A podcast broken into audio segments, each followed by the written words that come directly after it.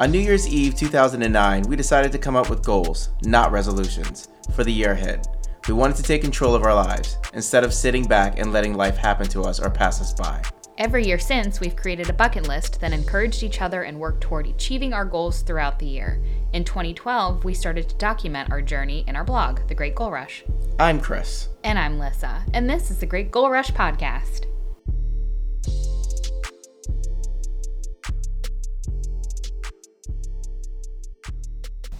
Hey, everybody. Welcome to another edition of Chris and Lissa's Great Goal Rush podcast. I am one of your hosts. My name is Chris, and sitting next to me is my wife, my partner, Lissa. Hi, I'm here.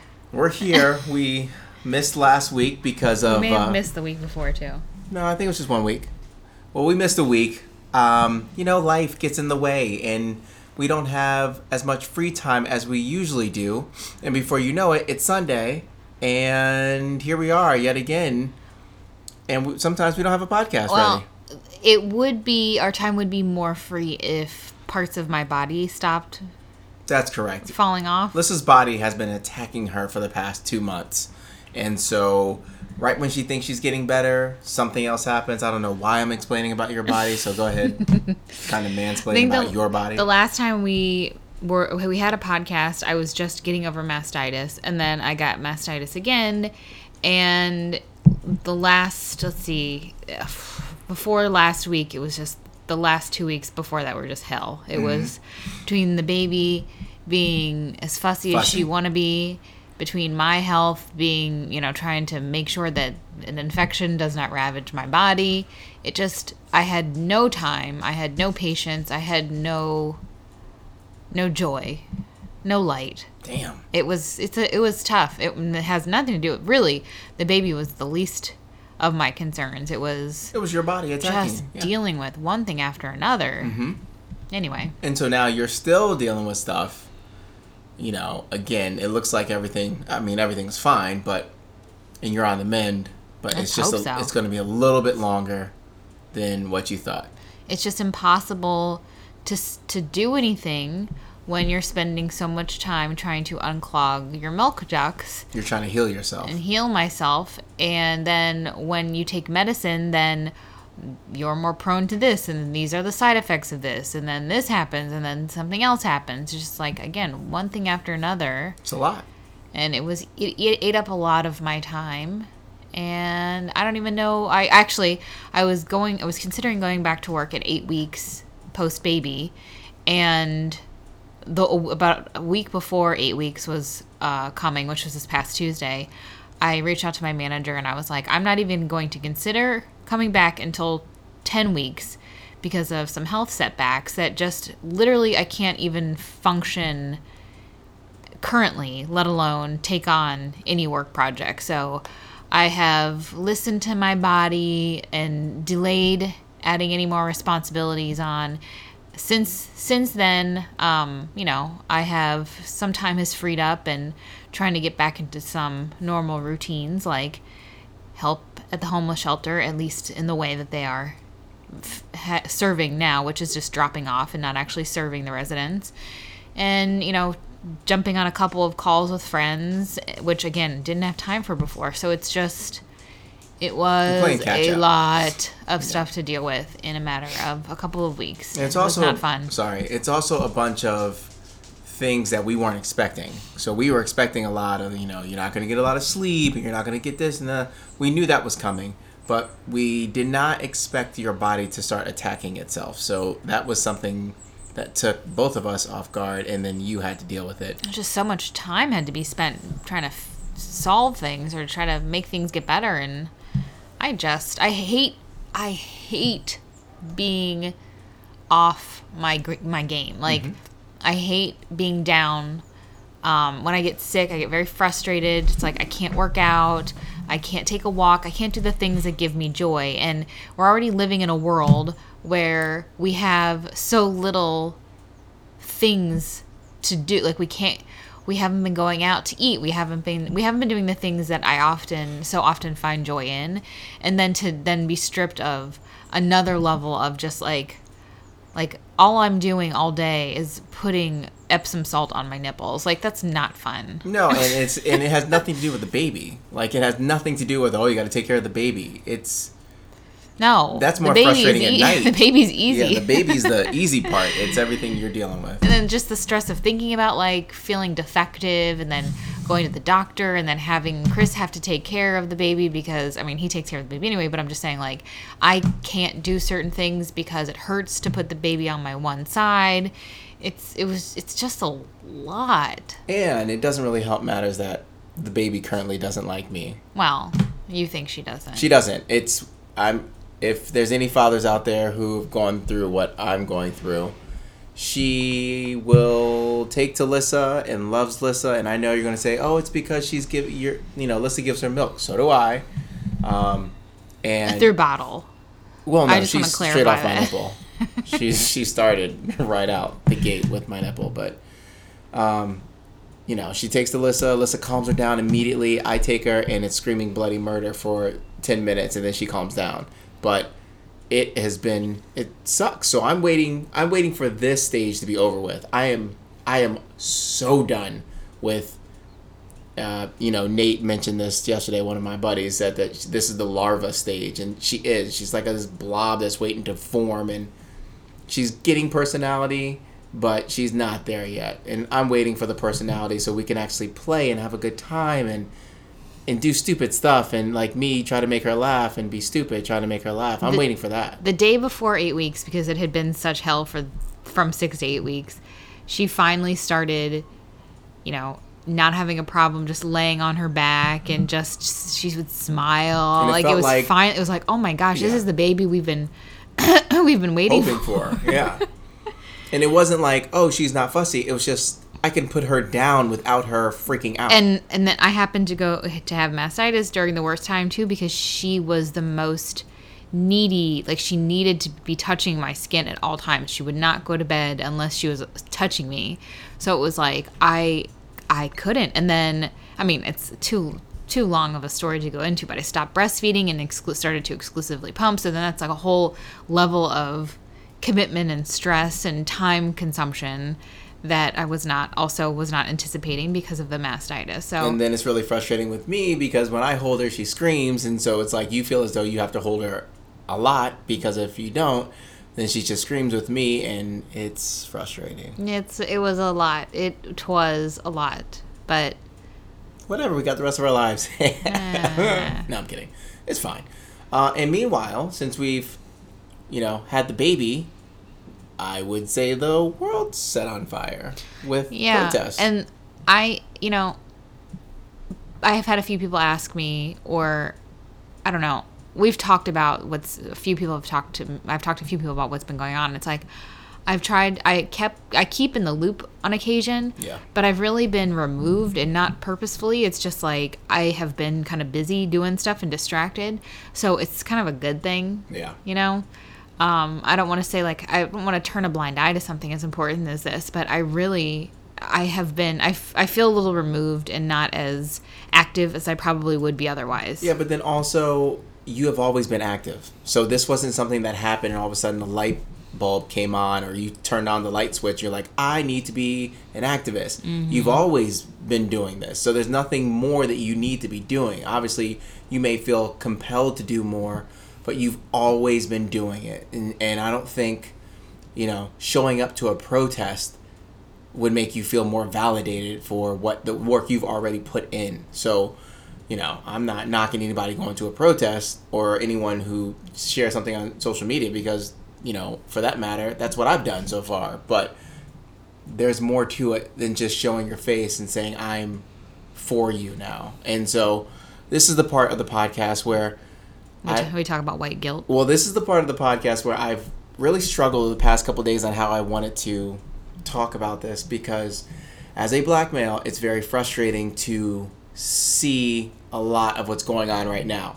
A lot of people are moved, a lot of people are excited for the change. People have finally arisen from their slumber.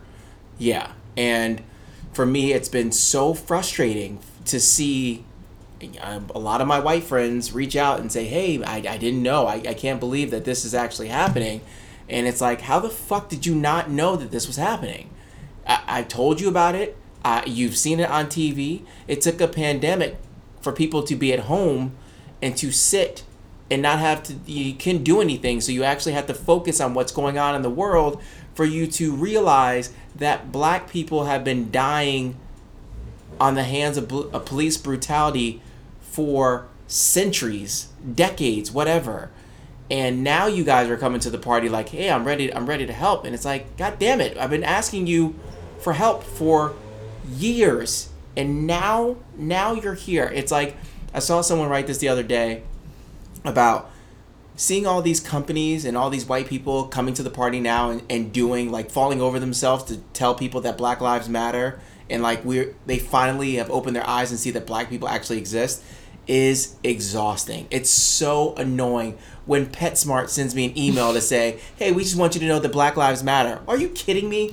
I don't need Black Lives Matter from PetSmart. So this the same thing happened Ugh. with Pride after marriage equality, um, after same-sex marriages was legalized.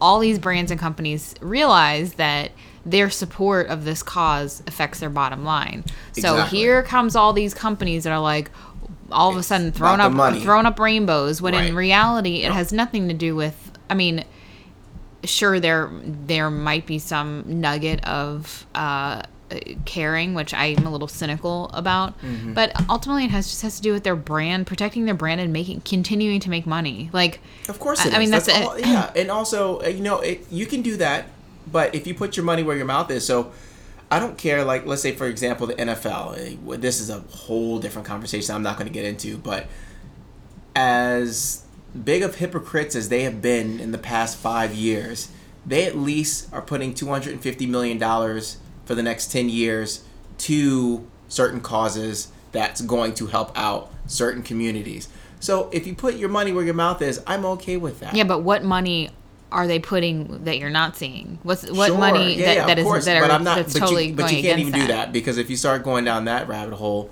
you'll never come out. Well, it's kind of like um, my approach with with other th- people who've remained silent throughout the Trump administration. It's like I see you. Like I'm keeping I'm keeping score. I'm keeping note of this, and I I'm gonna hold a grudge like a motherfucker. So like yeah, I, I, you yeah you you're coming out now yeah. and telling me that um you know a, a, a uh, there's a major problem with racism in the United States.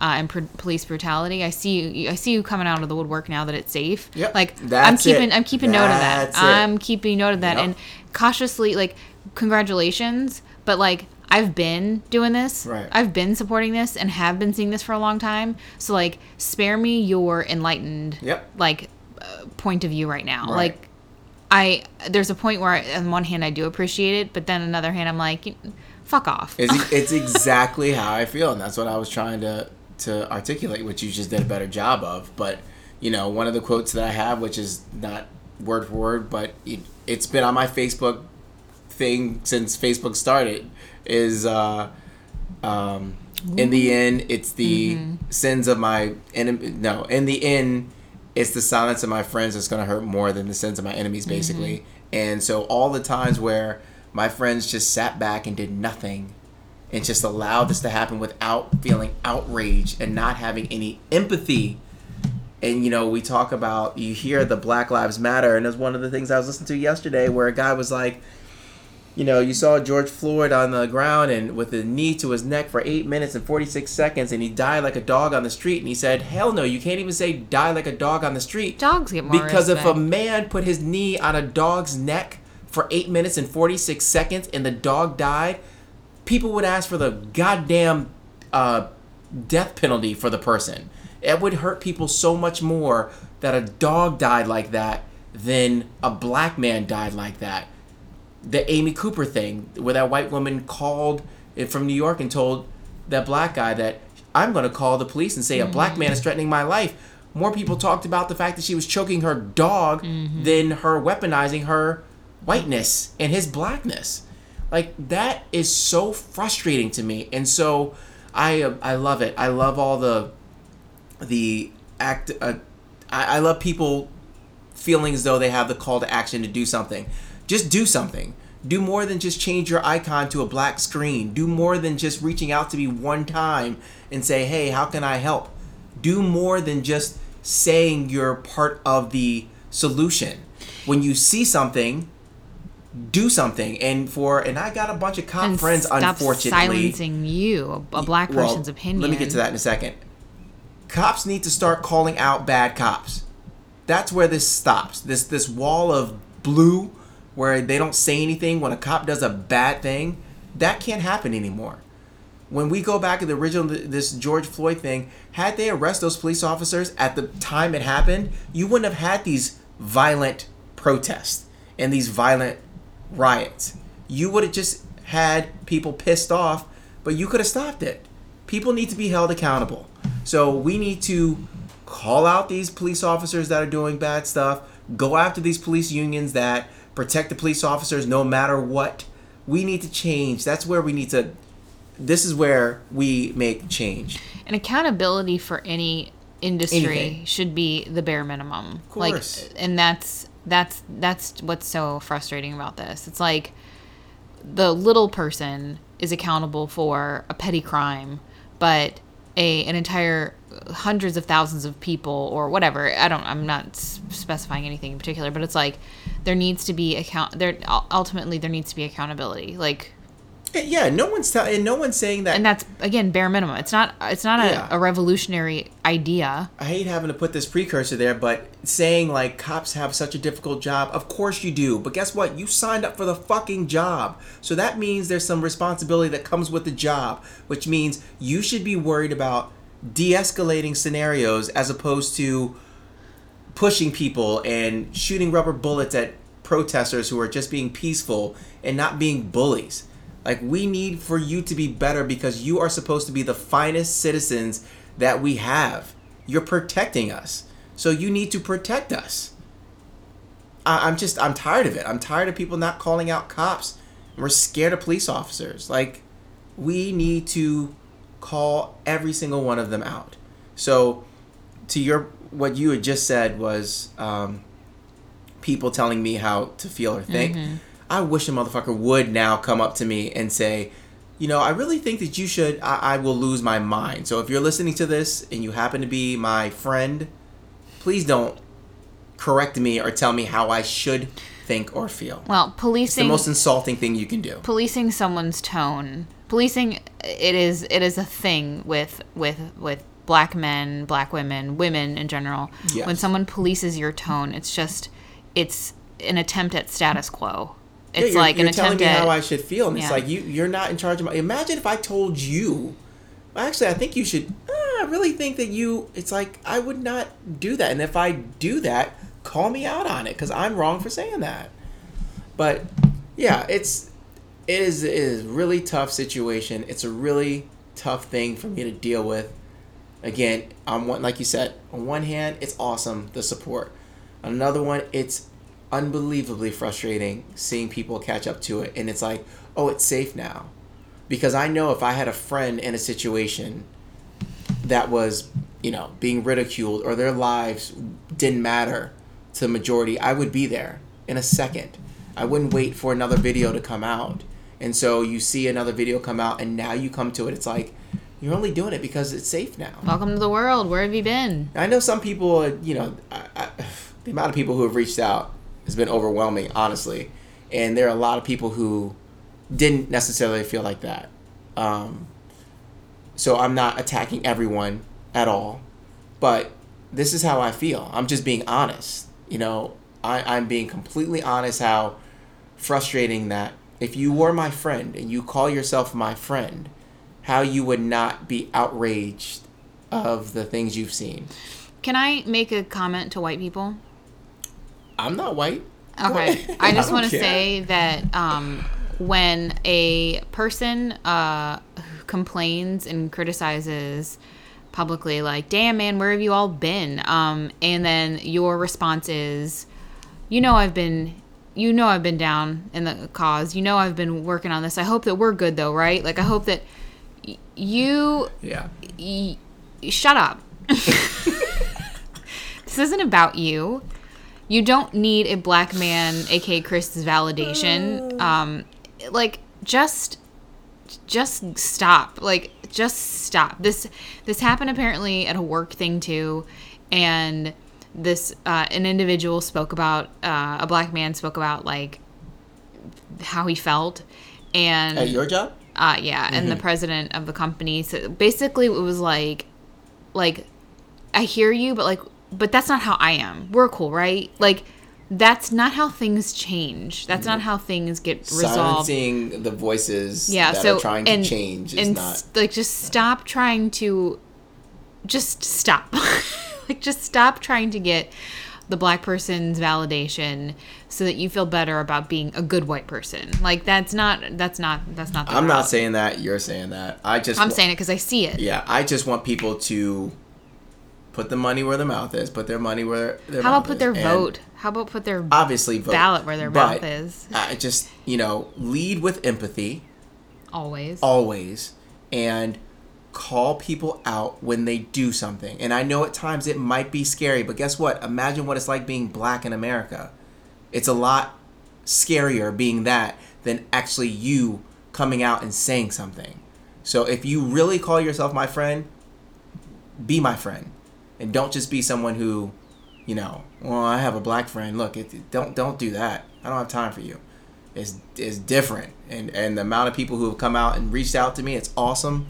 I love you guys, but But ultimately, too, like yes, and on another level, you've reached out and you're like, but I, I am I'm a good white person. See, I'm a good white person. Like you're not if you're continuing to uphold white supremacy, and and that that means your vote. So if you are continuing to vote for candidates who are not don't sugarcoat supporting that by saying candidates. No, no, no. I, I'm not talking about any one candidate. No, I know you're not. I'm talking about from top to bottom, Yeah, and mainly from bottom to top because I think it's more if effective at a local. Uh, Of course it is, but I'm talking more there local, seems but like to be. There's not seems to be. There's a party. there are And it's not people who are who, who are candidates who support ending or supporting bills that uh, dismantle this type of shit and support them and stop voting for people who continue to allow status quo to continue and like spare me your shallow Facebook support about how not racist you are. I don't care about how not racist you are. I want you to be fighting against racism, not just saying I'm not a racist. Oh, so- I'm not a racist. Yeah, we said that, but Like- that's exactly that's it right there. It's not okay just to walk around life and say, "Well, I'm not racist." Yeah, but the but the candidates you're voting for are main are upholding Mm-hmm. are upholding the system. So like, stop, stop. Your words mean nothing. Your action means everything. So, you know what? At sometimes the only thing you can do is be vocal on social media, unfortunately. Like there that might be the only thing you can do, but that does reach people. And I'm I'm talking about, you know, whether, you know, I'm talking to the, you know, white person in South Dakota that may speak out against police brutality and it reaches a family member that might change their mind. You may not be able to, you know, change a law, but you might be able to change a thought. And if you change one thought, it's worth it. It's absolutely worth it. So if you went to a protest, awesome. Keep protesting. But there's more than just protesting. Like we obviously we are in the game for protesting. There's there's nothing wrong with that. But protesting, like I put out there before, protesting and voting is very important. And reaching out to your local officials and figuring out more things that you can do at a local and state level. And there are plenty of causes you can advocate for, yes. not just empty empty support. There's Yes. plenty of things I mean when like we've with gun legislation um it's like well there's nothing we can do. There there are plenty of solutions to this problem, but they're they're difficult and they're And they take time. they take time, but there's also a lot of people, a lot of money behind the gun lobbies. Yes. So same with this. There's a lot of money behind keeping things status quo. Yep. So it's not that we can't do it. It's just it it feels like a it's a major uphill battle for a number of reasons. And but there's plenty of things we can do. That's all. So I didn't want to be really negative, and I'm sorry if it came across as being really negative. I don't think it's because negative. I'm not a negative person. I'm glad you caught on to that. I was making sure that you were listening. Okay. Um, no, it's. I hope a year from now, when we're talking, that we've seen change from. I'm talking a, a change within my friends. I'm talking a change within the people who you know I associate myself with. it just it frustrates me so much. I mean, it frustrates you. you live it. I I don't. You know, I'm not I'm not you, but um, just like from a from a standpoint that even the people who are so for our economy, like our strong economy is the only thing that matters. We have we have held back Black people economically for decades and generations Systemic racism. and we as a an economy are worse off as a result of our racist policies and and systems that But it's not punish- about it's not about giving it to everybody. It's about giving it to the people that you know have been in power forever. but those but the point is that those those racist the way we have operated has it's you're only as strong as your weakest link so there's just so much that we could be so much better off if we didn't view policies on every on every on every level from a lens of racism or white supremacy like we would we would actually our economy would actually be better off well, I think. Oh, sorry. Good. so it just makes you wonder like, is the economy what you actually care about? Mm, no, probably not. Well, therein lies the problem. We would need people who actually want to see change for everybody and not just keeping them rich. And so, I mean, there's plenty of people who are in power who only care about people who look like them um, to be well off. I mean, they- they don't care about other people. So if you have that as your leader, nothing's going to change from that broad scale. We we need people fighting on all levels, and it's. I I was very, I was cautiously optimistic a month ago to say this, but I do feel it. I, I do feel uh the tide is turning. I do feel finally we're at the point and i was talking to my parents about this and again my parents are basically in their 70s my dad is in his 70s my mom is right there imagine what they've seen in their life and and i've and i've talked to them saying you know you guys i I thank them for all of the stuff that they had to do or put up with because they were in a position they lived in a world in which if they spoke out bad things could could happen and we're not there anymore. So the same things that they had to put up with, I no longer have to. Now there are some things that I know that I, you know, I- know my role. I'm not going to be stupid, but we can fight more. Um, my, you know, my dad and my mom had this um, conversation. They were trying to figure out when will we see a huge change in in racism and stuff like that, and my mom seemed to think it was it would be our daughter's generation. And my dad and me both thought it would be our daughter's children's generation. And i believe I, I really believe that because unfortunately our daughter is still going to live in a racial divided society. Um, but i think after that because you see right now with the protest and and people who are not putting up with shit it's a lot of young people. A lot of young people are starting this movement. And like i heard before someone say they got young legs and they're ready to go. And they're ready to rock. I think that there's a number of reasons. Like, one, the pandemic has exposed the fragility of our system and our fucked up priorities, um, aka not humanity. Uh, and then, two, young people have realized that it the it- system wasn't built for them the, well, yeah, this uh, what that the system wasn't built for them, and you being told over and over again, like just play nice, just be polite, just playing by those rules does not work. It just continues to m- make f- for complacency. Like that's all it does. And I think that the veil of that that bullshit has just been lifted um because it's it, you know they're they're smarter than they're smarter or not smarter. I think they have more freedom to be able to act a certain way that previous generations That's were what I not said yeah, about my, about my able to. parents. So my parents weren't able to act a certain way. I'm not even a- able to act a certain way. And this younger generation, they're starting to be able to. They're they're more free with their thoughts. They're more free with like being open with everybody and open with everything. You know, in my when we grew up, remember if someone in our school was gay, Mm-hmm. oh my gosh, everyone was like, "Oh, there's that person's gay," and it was like, "What the? Who cares?" They've they have just realized that the system is bullshit, and I think that it's fair because it is. Yeah. Every time I go into a high school and to register voters, and we go through this whole like, and this point, white men were the only people allowed to vote, and at this point, um, white women were allowed to vote, or black men were allowed to vote. Then white women were allowed to vote. Then black women were allowed to vote. Then Native Americans were given the uh, allowed to vote in the 50s. It was like I, I want to scream at the top of my lungs to these 17, 18 year olds like this system was not built for you, and the Yeah. only way that it can be is if you participate in our democracy and and shape it So through policy. So Yeah. vote, yes. But I can't say that. No, you can't. Uh, oh, we have to pause because we hear the baby. Baby! Hold on.